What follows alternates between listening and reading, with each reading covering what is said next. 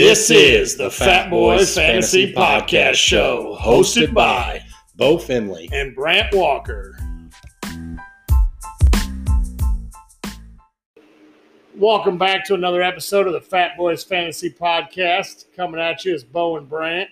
Uh, today we're going to discuss a little draft strategies. We gave you a little 60 second insight on it last week. Uh, we're going to talk some draft strategies and answer some questions that some people may have. Um, some people have asked. So we're going to just dive right on into this. Um, we'll dive straight into draft strategies, I think, is what we're going to hit first. We can start with either one of them, whether it be the draft strategies or some questions. Um, obviously, first things first, there's only two voices again this week. I know we talked again last week about Urish possibly joining us. We will have that co host back up again. We're going to get into a mock draft.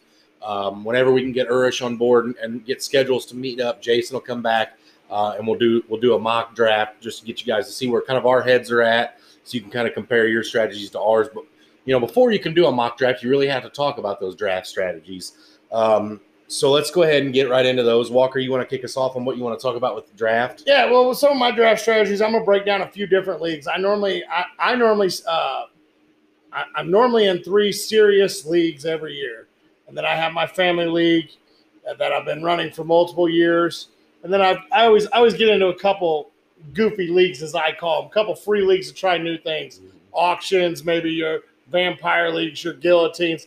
I like to try new things every year. Or IDP league we tried last year, Correct. which was uh, Not a lot of fun. a little out there. Yeah, not a lot of Um, fun. so I'll start with right here in, in my dynasty league. One of my main focuses, and I, I did. I'll be the first to admit I made the mistake getting into that dynasty last year. Is I I went and I just drafted like I was doing a normal redraft. In a dynasty, I learned real quick that you need to focus on some young players to have a core of your team to build for the future. But you also got to sprinkle in some veterans here and there if you want to compete for that first year. If you go strictly young, you're probably not going to compete right out of the gate. Maybe in two, three years you will, but you got to sprinkle some veterans in with a dynasty league whenever you're trying to compete all the way through it and you're not just trying to go straight rebuild. Yeah, see, I think for me, dynasty, what I what I learned, my biggest takeaway um, as being in our first year in our dynasty, being in the championship this year, um, youth is important, but proven talent is number one for me um, because you do always see these new guys that are hyped up that don't ever don't ever pan out. Um, so it's important that you do have those young guys to, to hopefully grow into a role role on your team, or when you're drafting, not necessarily targeting a ton of rookies, but maybe second or third year players that have already come out and established themselves. So like if you're starting up a dynasty this year, it wouldn't be a bad thing to target like you know Jonathan Taylor or you know CeeDee Lamb or um, uh, Chris Godwin, some of those younger guys that, that still have plenty of time left in the league versus coming in and going strictly like Najee Harris, De- Devonta Smith, um, you know, things like that. You want to have some of that proven talent in there as well. Um, it's also really important, and, and I think we saw it firsthand in our dynasty league this year. There was a lot of us that this was our first year in a dynasty. Um, those rookie picks were given away almost freely at the Oh, beginning yeah. of the year. Absolutely. And then as the draft kind of got around, a lot of people started to realize how important important they were and tried to trade back for them. Um, so don't give away your rookie picks, you know, early um, to make your moves. Now it's okay to move those those rookie picks if you're really right there contending for a, a championship, because ultimately, anytime you play in a league, whether it be a dynasty league that you think is going to make it 15 years or a redraft, your ultimate goal is to win. Absolutely. Um, and if you can, you know, move a first round rookie pick for a guy that's going to help you win a title now, I'm always in favor of, of, of winning and, and, and trying to compete early um, rather than just banking, you know, pushing it back, pushing it put back, pushing it back. So- Absolutely. and another thing with those rookie picks, if you're not competing, if you're already down and you have the established veteran, um, your your Saquons, your McCaffreys, your your Michael Thomases, your league winners, or maybe you got lucky and hit on that diamond in the rough, but the rest of your team is kind of falling apart. Trading that diamond in the rough to acquire a couple more draft picks is always a good thing to look at too. Now, you obviously you don't want to go out and trade your young studs that have five, six, seven years of top fantasy production. But if you got a guy that's down the downswing, then yeah, I'd absolutely look into trading some of those. Yeah, uh, so that actually brings me to one of the things that I really wanted to talk about as far as like draft strategy, kind of like league strategy, if you will. Trades is one of the big things I wanted to talk about today. Um, and like if you're in a dynasty league, obviously there's no off season, so there's trades being made all the time. Um, And those trades usually look significantly different than what you'd see in a redraft. In a redraft league, there's no team saying, ah, I'm calling it quits. I'm going to trade and build for next year because that's obviously not how a redraft works. In a dynasty, that's very much a thing. Um, if you're in a league that has trade vetoes, get rid of them. Uh, it, really, it's a headache. If you got a good group of guys that you really trust, you don't need it. If somebody sees something that looks blatantly obvious as collusion as a commissioner, take a look at it. If it's blatantly obvious, throw it up to a vote in a group chat or whatever your league communicates by, or just simply veto it yourself if it's that bad as a commissioner. But in dynasty leagues, some trades can look really, really bad on the surface.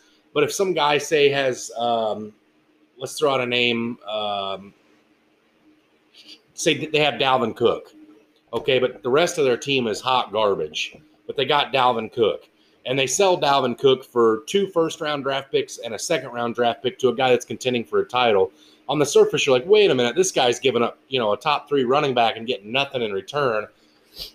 But this guy who's giving up Dalvin Cook's going, I've got nothing on my team. This is the one piece of value I have, and I can use this as something to possibly boost my rebuild, you got to let the guy make the trade, especially if he can justify it as such. Um, and redrafts, when you're looking at trades, you know, Dalvin Cook for, you know, Quintez Cephus and, uh, you know, another Damien Harris, that's that's not a good trade in a redraft, okay? Uh, it, it, it, blatantly helps one team and it doesn't help hurt or it hurts the other significantly. So you got to pay a lot more attention as a commissioner or a member of a redraft um, but dynasty trades, it, it's important too. Um, I've kind of noticed I'm kind of uh, starting to figure it out a little bit too. About the about the age 27 season for running backs, you want to start looking to move on from them. Um, it's always better to get get rid of them a year too early than a year too late when the value's gone. Um, wide receivers, it seems to be about year 31. You want to start kind of shopping those guys pretty hard. Uh, again, getting that value uh, from them before it tanks. Absolutely. Um, you know, so so let, us move on from trades a little bit, unless you got anything you really want to hit there. Um,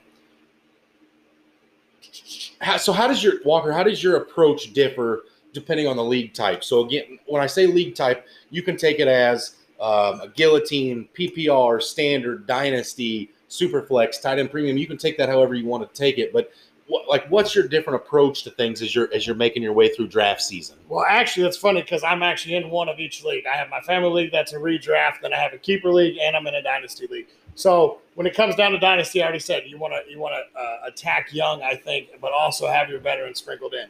In a keeper league, I've been in the keeper league, I believe, this going on my third year, and I have um, already learned in my mind keeping a player that does not give up your first round. You don't want to give up that first round draft pick. Mm-hmm. So always try to. And that's based on ADP. ADP. Most people are based off ADP. Some keeper leagues are based off where you drafted them. Some of them. So James Robinson, prime example. If you had James Robinson, you probably got him off the waivers last year. And if your keeper league is going off of where you drafted him, that means you're giving up a last round draft pick. I'm sorry, I would be keeping James Robinson if I'm giving up my last round sure. draft pick that's a chance for an RB two, possibly RB one upside if if something you know goes down there. But so in a keeper league, uh, focusing on trying to keep your higher picks but still get the value, you got to look at all your players and find that value. You and me own a co, uh, co we co-own a uh, keeper or a, a team in a keeper league where we keep two players. And this pains me a little bit to give them a shout out, but the commissioner of that league has done a great job of not allowing them to save or keep two of the same players every year. So there's a guy in the league that has, I believe, he's got Cook and Henry. Well, he kept Cook and Henry last year. One of those guys is coming back out.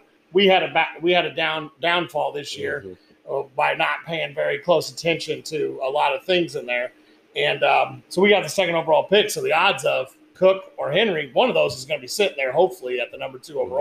So I'm not willing to give up my first round pick when sure. one of those guys are up there. So you really want to find that value in a keeper league prior to getting into um, really figuring out who your keeper is. Find the value, and then that's where you want to find your keeper. And in a, re, in a redraft, it's really BPA a lot. I mean, I'm in my family league is a redraft league, and a lot of people go, "Oh, I got to fill my roster. I got to fill my roster." Well, guess what? If you got a couple guys in your league that are fill the roster, there's a lot of players that are going to boost you up. Yeah. If you just go BPA go BPA. Don't worry about filling out your roster because I promise you, if you go best player available, you're going to fill out your roster. You may not get your tight end till later. You may not get your quarterback till later. You may not get your wide or your flex till later. But you're going to wind up filling it, and you're going to have a lot of extra guys on your bench to fill that spot. Correct. Yeah, I agree. Uh, and and that's kind of how I'm at. I'm at too. It all depends on what kind of league I'm at. My strategy's fairly different, but most of the time the guys that I'm going to target are very similar. Obviously, like you said, to an extent, um, I may value age a little bit more in a dynasty than I do in a redraft. You don't care necessarily to draft a 38 year old quarterback, if you will, or 36 year old quarterback, or some crazy number like that. In a redraft, in a dynasty, you may ease off of that a little bit. Um, but I, am fairly similar as far as my draft strategy. Um, so you, you brought up the tight end and quarterback letting them slide possibly. You know, when when is the appropriate time to say, you know what, I don't have a quarterback, I don't have my tight end yet.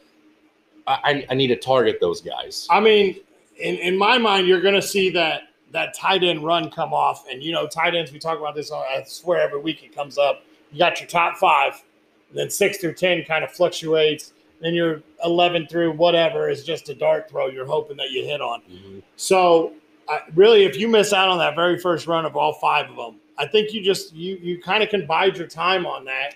Maybe wait till the eighth, ninth round, and then then see what's there. Um, because honestly, if you're not getting your your your Kelce's, your your Kittles, wow, I'm drawing blanks. Waller, Waller, Hockenson's.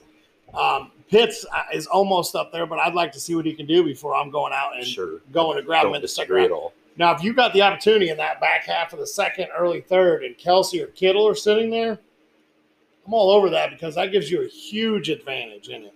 Yeah. So for me, my rule of thumb with quarterback and tight end is if you can get one of the premier ones in the right spot, that gives you a definite edge. Okay. But if you miss one of those guys, there's no sense in jumping – and passing up on another quality running back or quality wide receiver.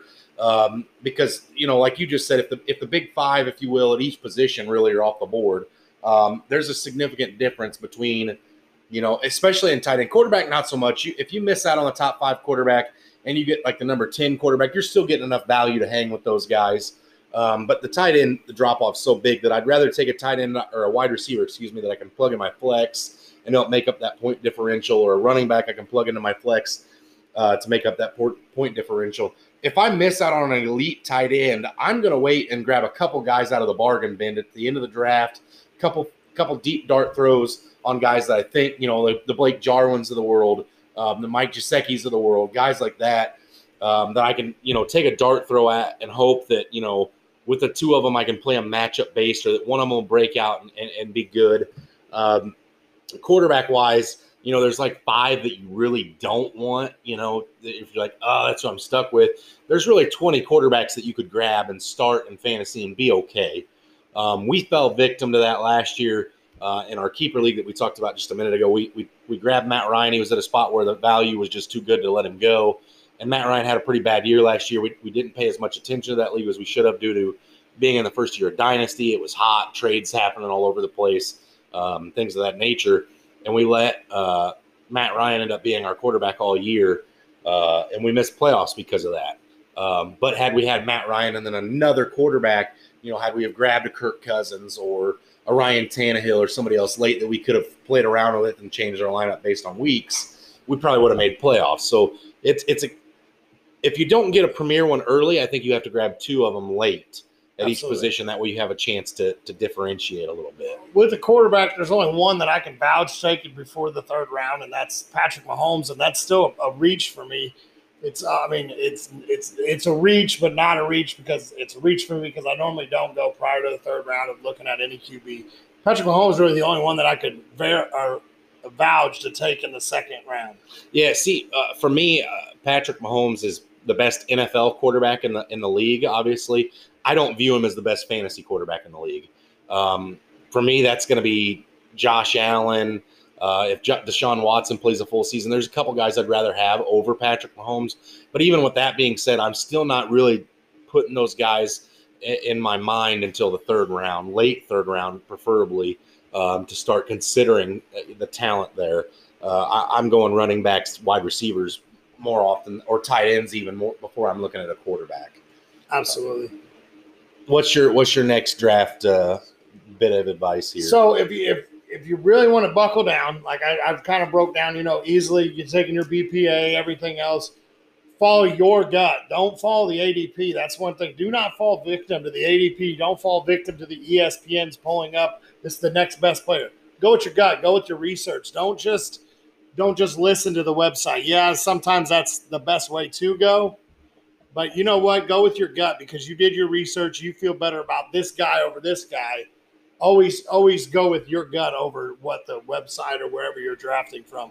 And if you're in, if you're in a um, live draft where you're there, you got your draft board, you're slapping your stickers on the board, you're going back chugging your beer because you made a great pick. Build yourself a little big board. Like you said, I think it was a couple weeks ago. You like to put ten people, eight people in, in round one, and then slowly cross them off, move them around. Make yourself that big board and stick to that big board. Don't fall victim to the run. I said we were talking about we're doing a big money league this year, and I said if we miss out on the tight end run, we might be SOL in that league. Don't fall victim to it. If you miss out on like the tight end run, if you're at the end of it, don't just go, oh, I got to go grab Mike Gesicki because I think he's the next best one. He'll be there later. Grab the next next next available you miss out on that run and you're missing out on those top five, take that BPA. Yeah, I agree. So I I, I want to hit some do's and don'ts at your drafts a little bit. Your your actual drafts, if you will. Now these don't necessarily apply if you're doing an online draft at a remote location where you're not with all your buddies. This is more if this is a get together. Okay, don't show up empty handed. Do not be the guy that does no research on an offline draft and shows up with nothing because your league mates are going to be really disappointed when it gets to be the 12th round and you're trying to pick a player that's already been picked. Trying to pick a player that's already been picked, or you have no clue who's available. You know, do a little bit of research, have a little bit of print off at least. Take the top 300 players and print it off a fantasy website and cross them off. At least have some something. Don't show up empty handed. Don't be a, a guy either when you're at a draft, and I've been victim of this, and I know you have. So this is almost a shot at both of us here. Don't be that guy that if you're drafting with a bunch of your buddies, and you've got a buddy that has no clue what's going on and drafts crazy and goofy, don't let it be something that makes you so upset that you want to throw your stuff in the air, cuss your buddy out, and walk away. It's okay because if they're drafting crazy players, you know, drafting their third tight end in the first 10 rounds, uh, it's okay because that just means there's other players sliding to you that normally wouldn't make it to you in a certain round. Um, don't get thrown off your square. Do your research. Stick to your research. Don't be the guy. I've also done this. Don't fall in love with particular players and jump to get them. I fell victim to this in our dynasty last year. I fell in love with Tua in the offseason. I drafted Tua in the 11th round of a dynasty when there was plenty of other quarterbacks still on the board. Um, in the first six weeks, I rode no quarterbacks in that league. I was struggling. I had to start Drew Lock, Jimmy Garoppolo, Baker Mayfield. I mean, I, I rode a quarterback carousel there because I fell Cam victim. Newton. Cam Newton. Um, yeah, I, I it was kind of gross for me for a while. So so don't fall in love with a certain player and leap and and and take him just because of whatever. This is why I say stick to your research. You do it for a reason. Um, you know, uh, whatever. Also, a big one at your dynasties: do not get overly inebriated to where you cannot draft your team Or have to have your wife do it. or have your wife do it. Uh, it's a bad look. Listen, boys, we get together at a draft. Don't bring your wife. You know, it, things happen, whatever. I get it. This is a boys' time to get together, unless you got your females in the group, in, in which case that's cool, whatever. Uh, fantasy drafts are meant for the boys. I mean, or the girls, whatever, but not significant others. Yeah. Leave them at home. Go out, have fun with your if friends. you're going out and you're in a live draft, go in, have yourself the drinks you want. Make sure you're eating some food. Keep that liquor down. Keep that beer down. Don't don't go in there because you did your research to win this league or to compete in your league. Don't go in there and get obliterated and not be able to find your your notes or your next player or even be able to read a name. let's also be honest, we're the Fat Boys Fantasy Podcast. We always end up finding our way back to food. Yep. At your draft, eat well, get there early, eat before the draft starts. Nobody wants to be looking through their notes and realizing you got barbecue sauce smeared across the name that you can't read anymore. Get there, eat a little bit early, whether it's a, like a Eat your sloppy food early, but you got to have your snacks. well, uh, you know, obviously, but you know, if you're you're at a restaurant, if you hosted at a restaurant or at your buddy's garage or or whatever the case may be, and there's an opportunity to eat before the draft, if there's pizza, whatever, get your food in. You know, when when the draft gets later and you know that there's certain names you're going to grab, and you don't necessarily care about your notes late, then it's okay. But don't be getting barbecue sauce or ketchup or ranch all over your notes and not be able to read them. Uh, the last thing I got here that I think is always important to talk about, especially for those of us that commission leagues or that are in leagues, how do you keep a league interesting and fresh so people don't die out? Okay, for me that one's that one's tough. One of the things that I've seen to keep people interested is higher scores typically pe- keep people more interested. Okay, nobody wants to be a part of a fantasy league where the winning score is sixty-seven to sixty-six. Okay, I like my team scoring 200 points. Sometimes you got to throw those bonuses in there. It makes people excited. Yeah, my team hit 200, whatever. Um, you know, for your redraft leagues to keep it fresh and interesting, sometimes it's nice to have random payouts for things, whether it be high score of the week or um, I've been in some leagues where um, every week they draw out a position and, and whatever position that is after the week, they draw it out. And whoever had the highest kicker, highest scoring kicker that week gets it highest scoring bench, you know, whatever. There's different things to keep it interesting. Um, as a commissioner, go go in and make sure your your your league mates are setting their lineups every week. Nobody wants to go through and play against a guy who doesn't take his bye weeks out. They get an easy win, and then somebody who's scrounging to make playoffs faces this guy when there's no bye weeks, and they get beat by them. You know that's not fair either. Keep your keep your league mates setting their lineup. If they're not going to do it, set it for them. Whatever. Um, you know, um, trades, having trades made always keeps things more interesting. Um, you know, you can add in FAAB budgets. You know, there's lots of different things you can do to keep it keep it interesting and keep it fresh. You got anything you want to also add to that? Trash talking always makes it fun. Always keeps it fresh. If you guys are all in like a group chat, or I know the sleeper app has the message board. Trash talking always keeps it fun too and interesting to me too. Just bickering back and forth a little bit knowing that there's no harm in it. Just uh, communication, honestly, and and and and fantasy is is always keeps everybody interested in in my mind. Um, I know, like in my family we all put us in a group chat we all talk. There's some family that's that's in my league that's in Seattle that the only time I talk to them is when we're in the fantasy in the fantasy season. So I mean, yeah, conversation definitely keeps everybody involved. Um, but yeah, trades like you said always do. Even if you know you're not going to make a trade, send out some goofy offers. Just you when you send out an offer. This is one thing uh, a buddy of a buddy of ours taught me. You send out just a random offer, it could be the most lopsided offer. Guess what? You send a trade. That word now is in that other person's mind. And they're not looking. How can I make this trade? How can I make this even? Maybe I do need to make a trade. Just send out a goofy trade just so that's in somebody's mind. It's fresh in their mind send one trade. We had a guy, what was it, two years ago, sent a trade to all nine of us in the league. He sent one trade out to all nine of us after week one. Actually, yeah. may have been prior to week one. It was big boppers. Yep, big bopper trades. He put the trade out there, and I think over the next three weeks, we saw five or six trades yeah. come across the yeah. board in two weeks. Yeah. So I mean, he, I, and I ample of denial trades too, but it was still people communicating, still things going on. which means every day you had to look at that roster, you had to look at the app, because you may have had that trade in there. Yeah. Also, I think it's it's important too that we're coming into draft season. Obviously, that's what we're talking about. This there are a lot of things you can do as well to keep drafts fresh. Um, you know, if you've got the same ten guys or twelve guys and gals that are in the same draft every year, if you do a, a continuous redraft and it's not a dynasty or whatever, um, you know. Uh, it's important you find ways to keep the draft fresh, change up the locations occasionally. Get you a little game to cho- uh, choose draft, draft order. order. Yes, that's what I was going to say. In, in our league, uh, me and Walker have been in the same league for I think this is our fourth year in a row now. Um, and every year, you know, we do something fresh. Uh, this year we did an auction draft, um, which you don't really care about draft order necessarily with an auction. Uh, we've done a rock paper scissors tournament, uh, which I was the champion of. Uh, and then the next year we did a blind poker draw, Texas Hold'em blind draw, which uh, I also won that two years in a row. I've won the draft order uh, in those leagues, and I think the first year we just randomized it, which is what it is.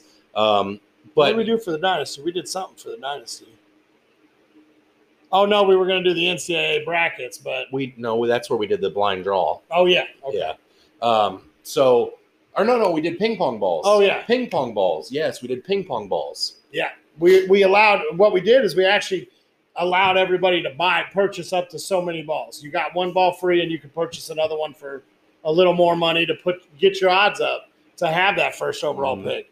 So I mean, that, and that also puts a little more money in the bank. We used it towards the trophy fund. Yeah, it'll go toward towards our trophy that we're to get. So yeah, that was cool. We had some guys. I think uh, the mo- per- one person bought ten balls. We had one person only buy the one, um, and it was kind of interesting. We did it. We had a get together here at my place. Um, me and Walker as commissioners were here. We let our our, our uh, significant others pull the the ball out, or I think it was my significant other uh, pull the balls out, and whoever's name it was um, got to pick what order they went in, and so on and so forth.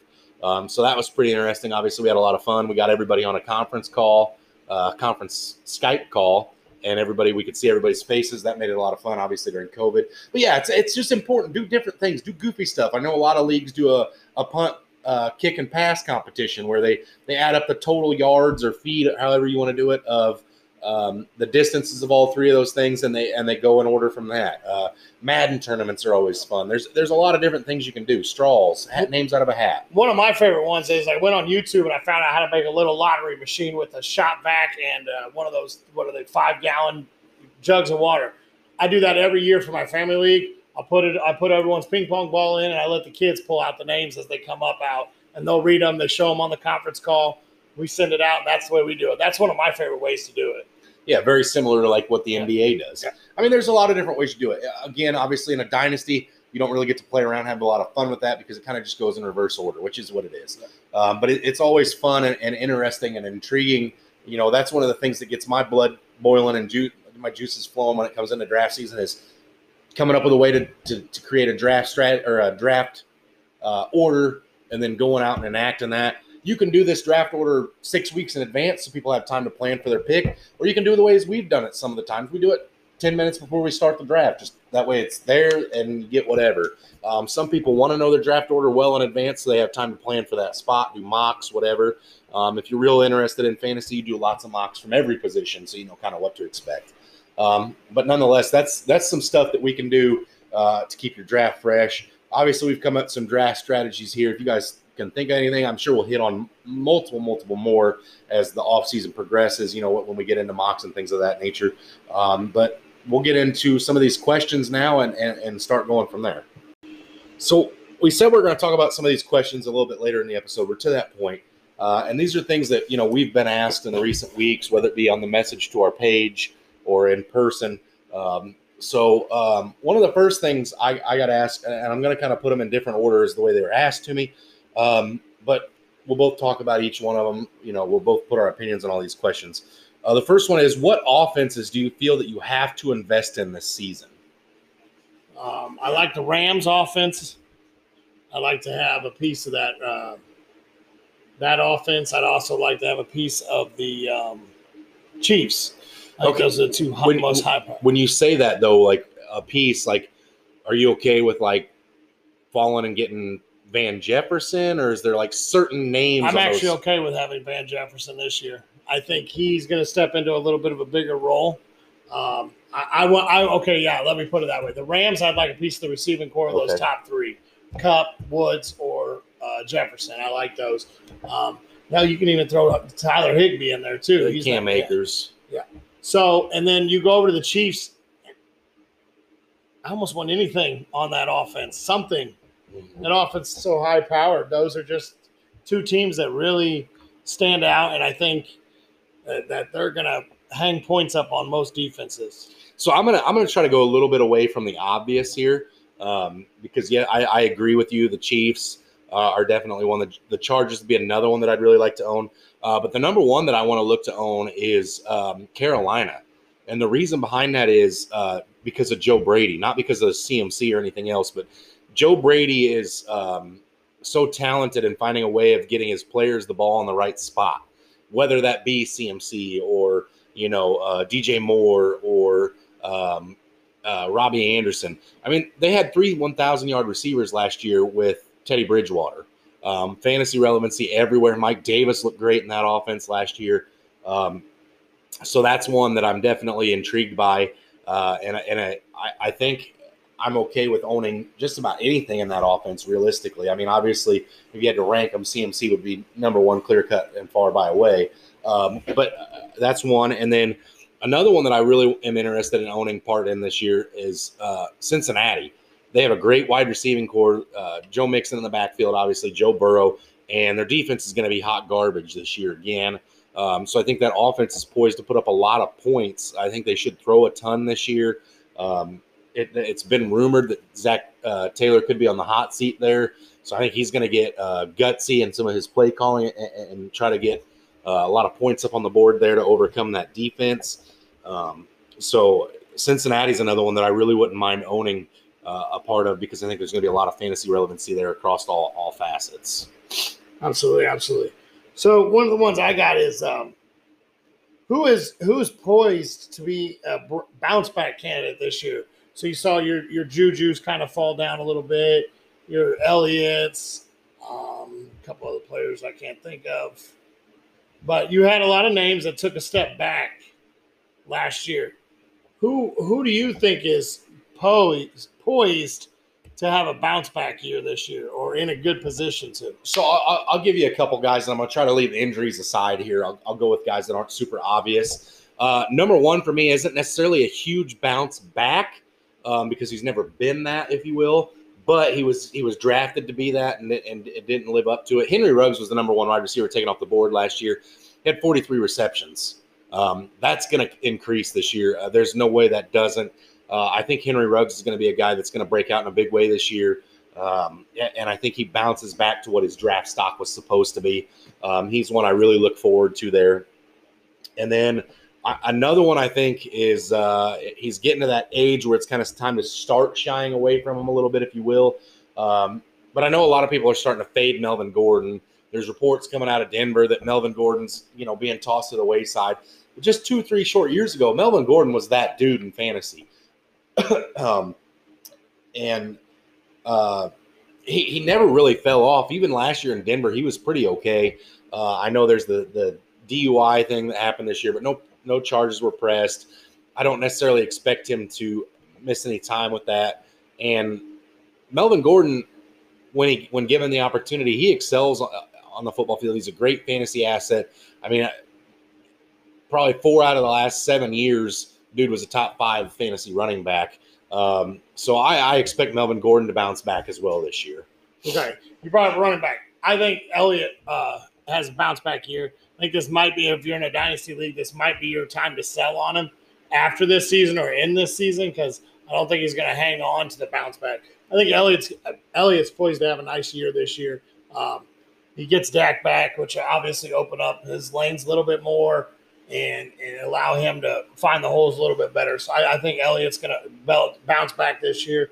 And another one is, yeah, I know you said barring injuries, but uh, Kenny Golladay, I think, will be a good bounce back guy. I think he'll find his way back into the top 15, top 20 wide receivers this year. So, and that you said earlier in the in this cast about falling in love with the guy. That was the guy I fell in love with last year. I owned him in every single league, and we'll just say I did not walk away with much money at the end of last year. But I think Kenny Golladay moving moving over to New York, getting with Daniel Jones, I think he's going to find his way back up there again. Okay, fair enough. Um, let's see what. Okay, so the the first question I asked: What offenses do you feel you have to invest in? What teams are you avoiding at all costs this year? I'm avoiding the Ravens wide receivers. Okay. Unfortunately, I already own one because that's where he fell to me in, in a draft. But yeah, I'm avoiding those wideouts. It's just Lamar hasn't proven to throw the ball very much lately, or very well, I guess I should say. Okay. Um, let's see another offense that I'll be avoiding. And let's leave out the obvious of Houston because that shouldn't even be a question in anybody's mind right now. You want me to go ahead and then you yeah, can come back with your Yeah. Okay, so the first one I, I'm going with that I'm going to stay away from, stay clear of, is the New York Football Jets. Okay, I think there's going to be a time, and it's probably not that far off in the distant future when you can invest in this offense. But you got a rookie quarterback coming into a year one of a brand new system, new head coaching staff, new everything there in New York. Um, you got a bunch of rookies coming in. Uh, you don't really have any established pieces that were there. Um, I mean, you got Jamison Crowder uh, and the wide receiving core, but you got Corey Davis coming over. All these guys are playing with a new quarterback. Um, and there's nobody really there that had any ex- established or sustained success. Um, you got a, a, rookie running back there this year that was drafted, I believe, in the third round of the real draft or fourth, and Michael Carter, fourth, fourth round, and then you got La'Mical Perine from the year previous. I think it was a fifth or a sixth round draft pick. Um, so there, there's just a lot of, of what ifs. You got Tevin Coleman added into the mix there. That's there's just a lot of uh, not, I, I guess. Uh, um, you, I need to see some clarity come through before I'm willing to invest in that one at all. So that's one that I'm going to steer clear from. I, I, I, just don't want any part of it. And uh, the other one for me is uh, more also because of the same situation, um, and that's New England. And unfortunately, I do own a, piece of the New England offense that I actually some have somewhat hope for, which is Damien Harris. Uh, but if Cam Newton's the starter, you can't trust the running backs because he's going to snake red zone touchdowns. Um, you got two great tight ends there. Which one's it going to be? It's hard to trust that. Um, the pass catchers are, are hard to trust. And then if it's not Cam Newton and it's Mac Jones, you have three running backs there. You got uh, James White, Sony Michel, and Damien Harris. James White is going to be the pass catching back. There's no getting around it. That's what they pay him for. Um, but, you know, um, which of the other two is going to be the, the one that gets all the groundwork? who's Mac Jones's favorite target going to be? It's just not something I want to invest in heavily. Uh, it's another one I kind of want to avoid as much as possible for me. So that's kind of where I'm at is the Jets and the Patriots. Yeah, I, honestly, I think Detroit is a, is one that I'm kind of avoiding. I mean, there's really only one name that stands out to me in D'Andre Swift there. T.J. Hockenson. I, I, I guess I do like Hockenson too, but I mean, outside of those two names, I mean, you're not even sure who the heck the first three wide receivers are going to be when the season starts. Mm-hmm. We've seen Jared Goff have his ups and downs. Uh, Swift scares me because they added Jamaal Williams to be a pass catcher. So, I mean, really, outside of Hockenson, he should be the only consistent guy in my mind on that offense. I, am I'm, I'm going to avoid most of Detroit's offense. Okay. And, and that was Ben biggest thing and thinking here was I couldn't find an offense that I want to avoid completely. completely. Yeah. Yeah. Oh. So one of my questions is, and this is funny that you were coming off of uh, who are we avoiding? You're sitting there, you're in the sixth, seventh round. You got the you got Diontae Johnson, Chase Claypool, and Juju Smith. Who are you picking? Their ADPs are all right there. You got the 512 and DJ, you got the 7-1 and Juju, and the 6-5 in Claypool. So the question is, a lot of people I've seen this pop up on Facebook with the question too. You're sitting there and all three are there which receiver are you trusting the most in Pittsburgh this year? Yeah, uh, for me, it's going to be Diontae Johnson. Uh, and my reason behind that is hang on a minute, let me pull up my stats.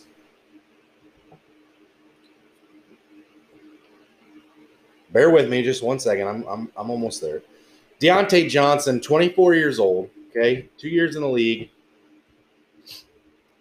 And last year, okay, with Big Ben, last year, 144 targets. Now, granted, he only had 88 receptions for six or for 10 yards per catch, seven touchdowns. He's not the big body that Chase Claypool is. He's not, you know, um, necessarily the slot guy that Juju is, but he's definitely the deep ball threat. Uh, I don't really want anything or, at all to do with uh, the uh, wide receiving core in Pittsburgh. I would tr- probably try to avoid that just due to the fact that Big Ben is where he's at in his career. Um, but if I had to pick one, it'd be Diontae Johnson. Absolutely, absolutely. So I'm going to go with Chase Claypool, um, big body guy there, red zone target. Um, he proved it last year with his what four touchdown game that he had. Um, in 16 games, he had 109 targets. Also, or he had 109 targets in 16 games. He had nine touchdowns through the air and two on the ground. I like Chase Claypool out of all the three. I just feel like his upside could be could be higher than anybody else on there. Anybody else on that team. Okay. What you what you got for your next one? Um, my next one is okay. So similar to which Pittsburgh wide receiver do you want to own? I, I look at the NFL and their and their the landscape as a whole for fantasy. There's a lot of running backs that are pretty clear as the number one start. Okay. There's one in particular on a really really good team that I that I think we're still waiting for that answer. So Walker, I'll send it to you first. Which Bills running back do you want to own if you had to own one? I have to own one, because that is one backfield that I'm trying to avoid, I'm going to go with Zach Moss. I feel like he's going to get the red zone carries. Um, I feel like he's the bigger body. I just I feel like he has the higher upside of the two. Um, I believe they're both drafted in the same round, so really draft capital doesn't pay any any for it. But I, Zach Moss just seems to have the higher upside to me. Okay, so you're on Zach Moss. I'm going to go the opposite end. I'm going to go Devin Singletary, uh, and and they're the same age. They're, they're the same age.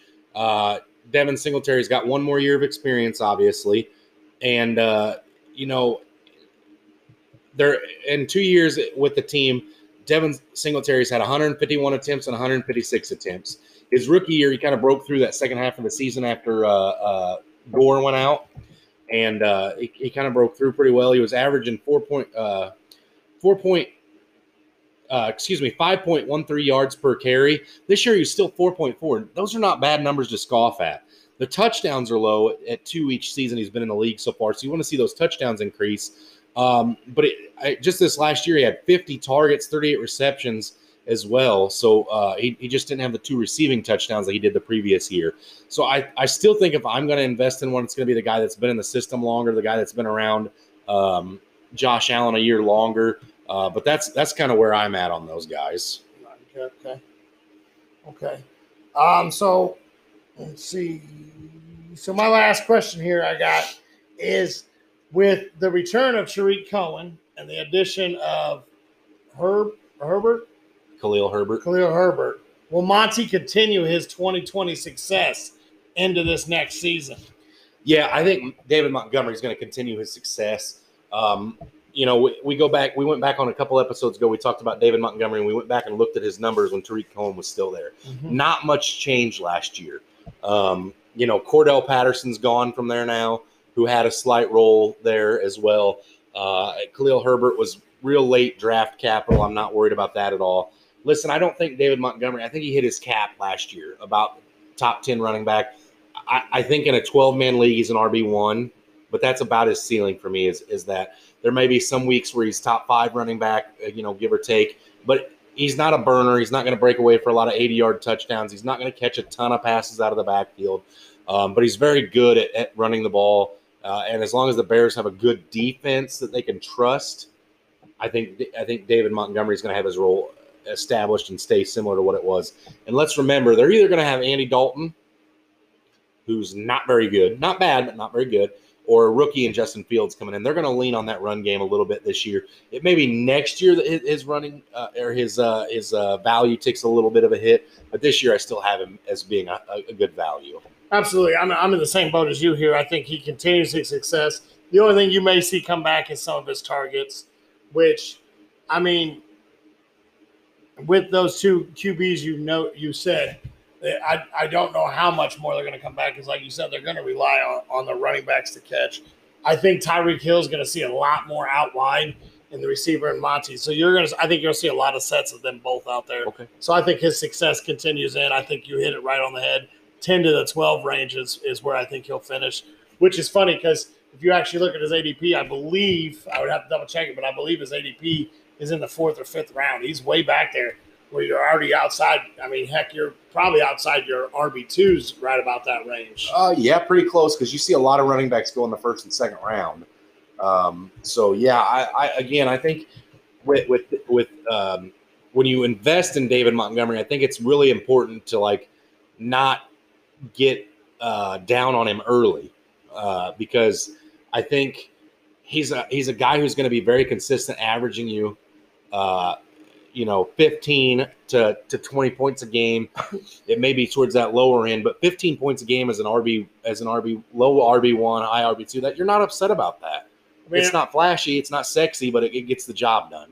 Absolutely. I'm looking at the, the, names he's around. He's he's the 20th rb off the board. Uh, he's around chris carson david montgomery it's chris carson david montgomery d'andre swift kareem hunt. Those three names i'm taking Montgomery probably above all of those I, right I'm taking him above Miles Sanders and James Robinson, who are also in front of him as I didn't well. Even see, I didn't even see those because I saw Clyde Edwards-Helaire. That's where I kind of put the cutoff.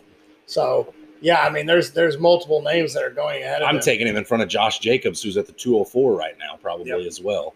Uh, I, I again, it's it's it's all pick your poison kind of thing. If if you don't if you don't trust that he's going to have as big of a role once uh, Justin Fields comes in, then you may you may want to shy away from him. Uh, but I I tend to believe that the Bears are going to rely on him again this year, and uh, uh, I, I think he should see similar value to what he had last year. All right, my last question that I've got is uh, what late late running back? So we're, we're talking after you know the fifth, sixth, seventh round. Do you want a target that could make some waves this year and, and possibly be a league winner? So, uh, you said after the Let's let's cut off after the fifth round. So guys in the sixth round.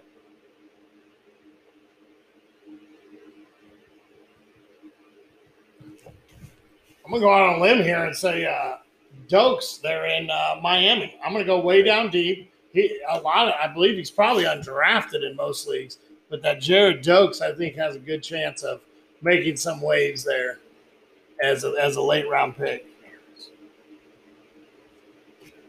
Okay, so the guy I'm going with is a guy I talked about just a minute ago, who I said I was kind of unfortunate to own. Um, I'm going with Damien Harris out of New England. He's like the seven. His ADP is like the seventh round, eleventh, eleventh pick or something like that. Seven oh six. 706. Okay. So uh, this is a guy you're getting in the seventh round. Okay. Um, you're you're gonna he's gonna be possibly your third or fourth running back on your team in redrafts. Um, probably have a couple wide receivers already on the board, maybe a tight end, whatever. Um, I think there's a very very high possibility that this is the year Damien Harris finally breaks, breaks out and uh, and does something. Listen, he's another Alabama guy. Uh, very, very, very similar in my mind to David Montgomery. Okay, he, he doesn't necessarily have that breakaway speed. He's not gonna. He's, he's gonna get caught from behind occasionally. If you go watch his film from back when at his time in Bama, he, he does get caught from behind. But one thing he's very, very good at is around the goal line. He, he's patient. He waits for that hole to develop. He hits it really hard. He's got great balance, stays well on his feet. You're going to have to wrap him up to take him down, which this is the National Football League. Most times, out of, nine times out of ten, they're going to wrap up with both hands, uh, unless they're possibly a Seattle uh, backup linebacker. Um, but uh, He's no longer on Oh, the team. okay. He only has one. uh, but no, nonetheless, I, I, I think Damien Harris got a very, very good chance this year. Listen, you got to average 65 yards this season with 17 games to hit the 1,100 yard mark this year. Uh, if, if you have a, a running back that hits the 1,100 yard mark on the ground and say six touchdowns and 40 receptions for another 300 yards, you're extremely happy with that. And I think that's something you could get from Damien Harris this year. I haven't quite got to my projections on my running backs yet. I'm, I'm almost through my quarterbacks, uh, but I have a feeling I'm going to stat Damien Harris very similar to that 1,400 all purpose yards, um, you know, maybe five to seven touchdown range, somewhere in that neighborhood. And if, if you get that kind of production as somebody you're drafting in the seventh round, you, you can't be unhappy with that. So, Hey, guy, I'm going to throw another name out there before we close this out. This guy's uh, right now his ADP is the 1307. Tevin Coleman there with the Jets. I know you said to avoid that, but he's he's going into he's going into work with Salah there. That he already knows the he already knows his what he's wanting to do. He's great in the outside run scheme. He's the really the only proven veteran in that backfield right now. You got a fourth round rookie in Michael Carter. You got La'Mical Perine who shared so much time with Gore last year. Tevin Coleman could take over that backfield and never look back. And if he stays healthy, this guy in my mind has mid-range RB2 upside, and he's going in the 13th round. This is a guy I would love to throw a dart at, and if, if it hits, great. You get an RB2 in the 13th round, thank you. Yeah. Uh, I mean, he, he's definitely got the highest upside right now, week one in that in that Jets backfield because he knows the system already. Perine and Carter probably at this point in their career more talented, but they're going to have to take that time to get used to the system and uh, and and figure things out and earn the trust of that coaching staff. Whereas Salah has already spent some time. Uh, granted, he was the defensive coordinator in, in San Francisco, but where Tevin Coleman just came from, who was highly touted after by Kyle Shanahan, the head coach there in San Francisco. So yeah, I, I definitely could see taking a, a dart throw on him, um, but it would be that just a dart throw. You, you get any value out of a guy in the 13th round that you can plug in and play, you're doing something right. Absolutely. Absolutely. So I think next week we're going to try to do a mock draft. We're going to try to get yours here. Uh, and, This is three weeks in a row. We've said try now. I, I, we're letting everybody down at home. We apologize. Uh, it's, he will be here eventually for a for a, uh, uh, a mock draft. That's going to be the next thing we do when he's here. Obviously, if he can't make it again next week or whatever the case may be, we'll, we'll find something else to do uh, that is that is valuable to you guys. But you know, uh, I- I think what we're going to try to do is hit a, hit a, hit a mock draft coming up. We're going to try to get some of our projections. Uh, I'd like to start getting some of our rankings in, whether we have our projections quite finished or not. We'll start putting out, maybe start our, our quarterback rankings in a couple weeks. Give us some time to do that. And then running backs, then tight ends, Okay. or wide receivers and tight ends. Maybe start getting our, our rankings out. Uh, I, I don't know as far as our projections if we'll have time to go through it 30 uh, players at each position to put out rankings on the show. We might have to compile those and just post them on the site for people to go look at. But rankings are definitely something I think we can get through in an episode. Uh, but for right now, let's let's we're gonna the game plan is we're gonna try to get Urish here next week. Try to do a mock draft. Try to get get you people out. Um, even if we can't have him here, we could do a mock draft with him on at his location. Kind of just he won't be able to justify his picks necessarily, but we can at least go through it uh, that way. So I think the plan is going to be a mock draft next week. Sounds good. All right. So as always, stay hungry. Stay fat, my friends.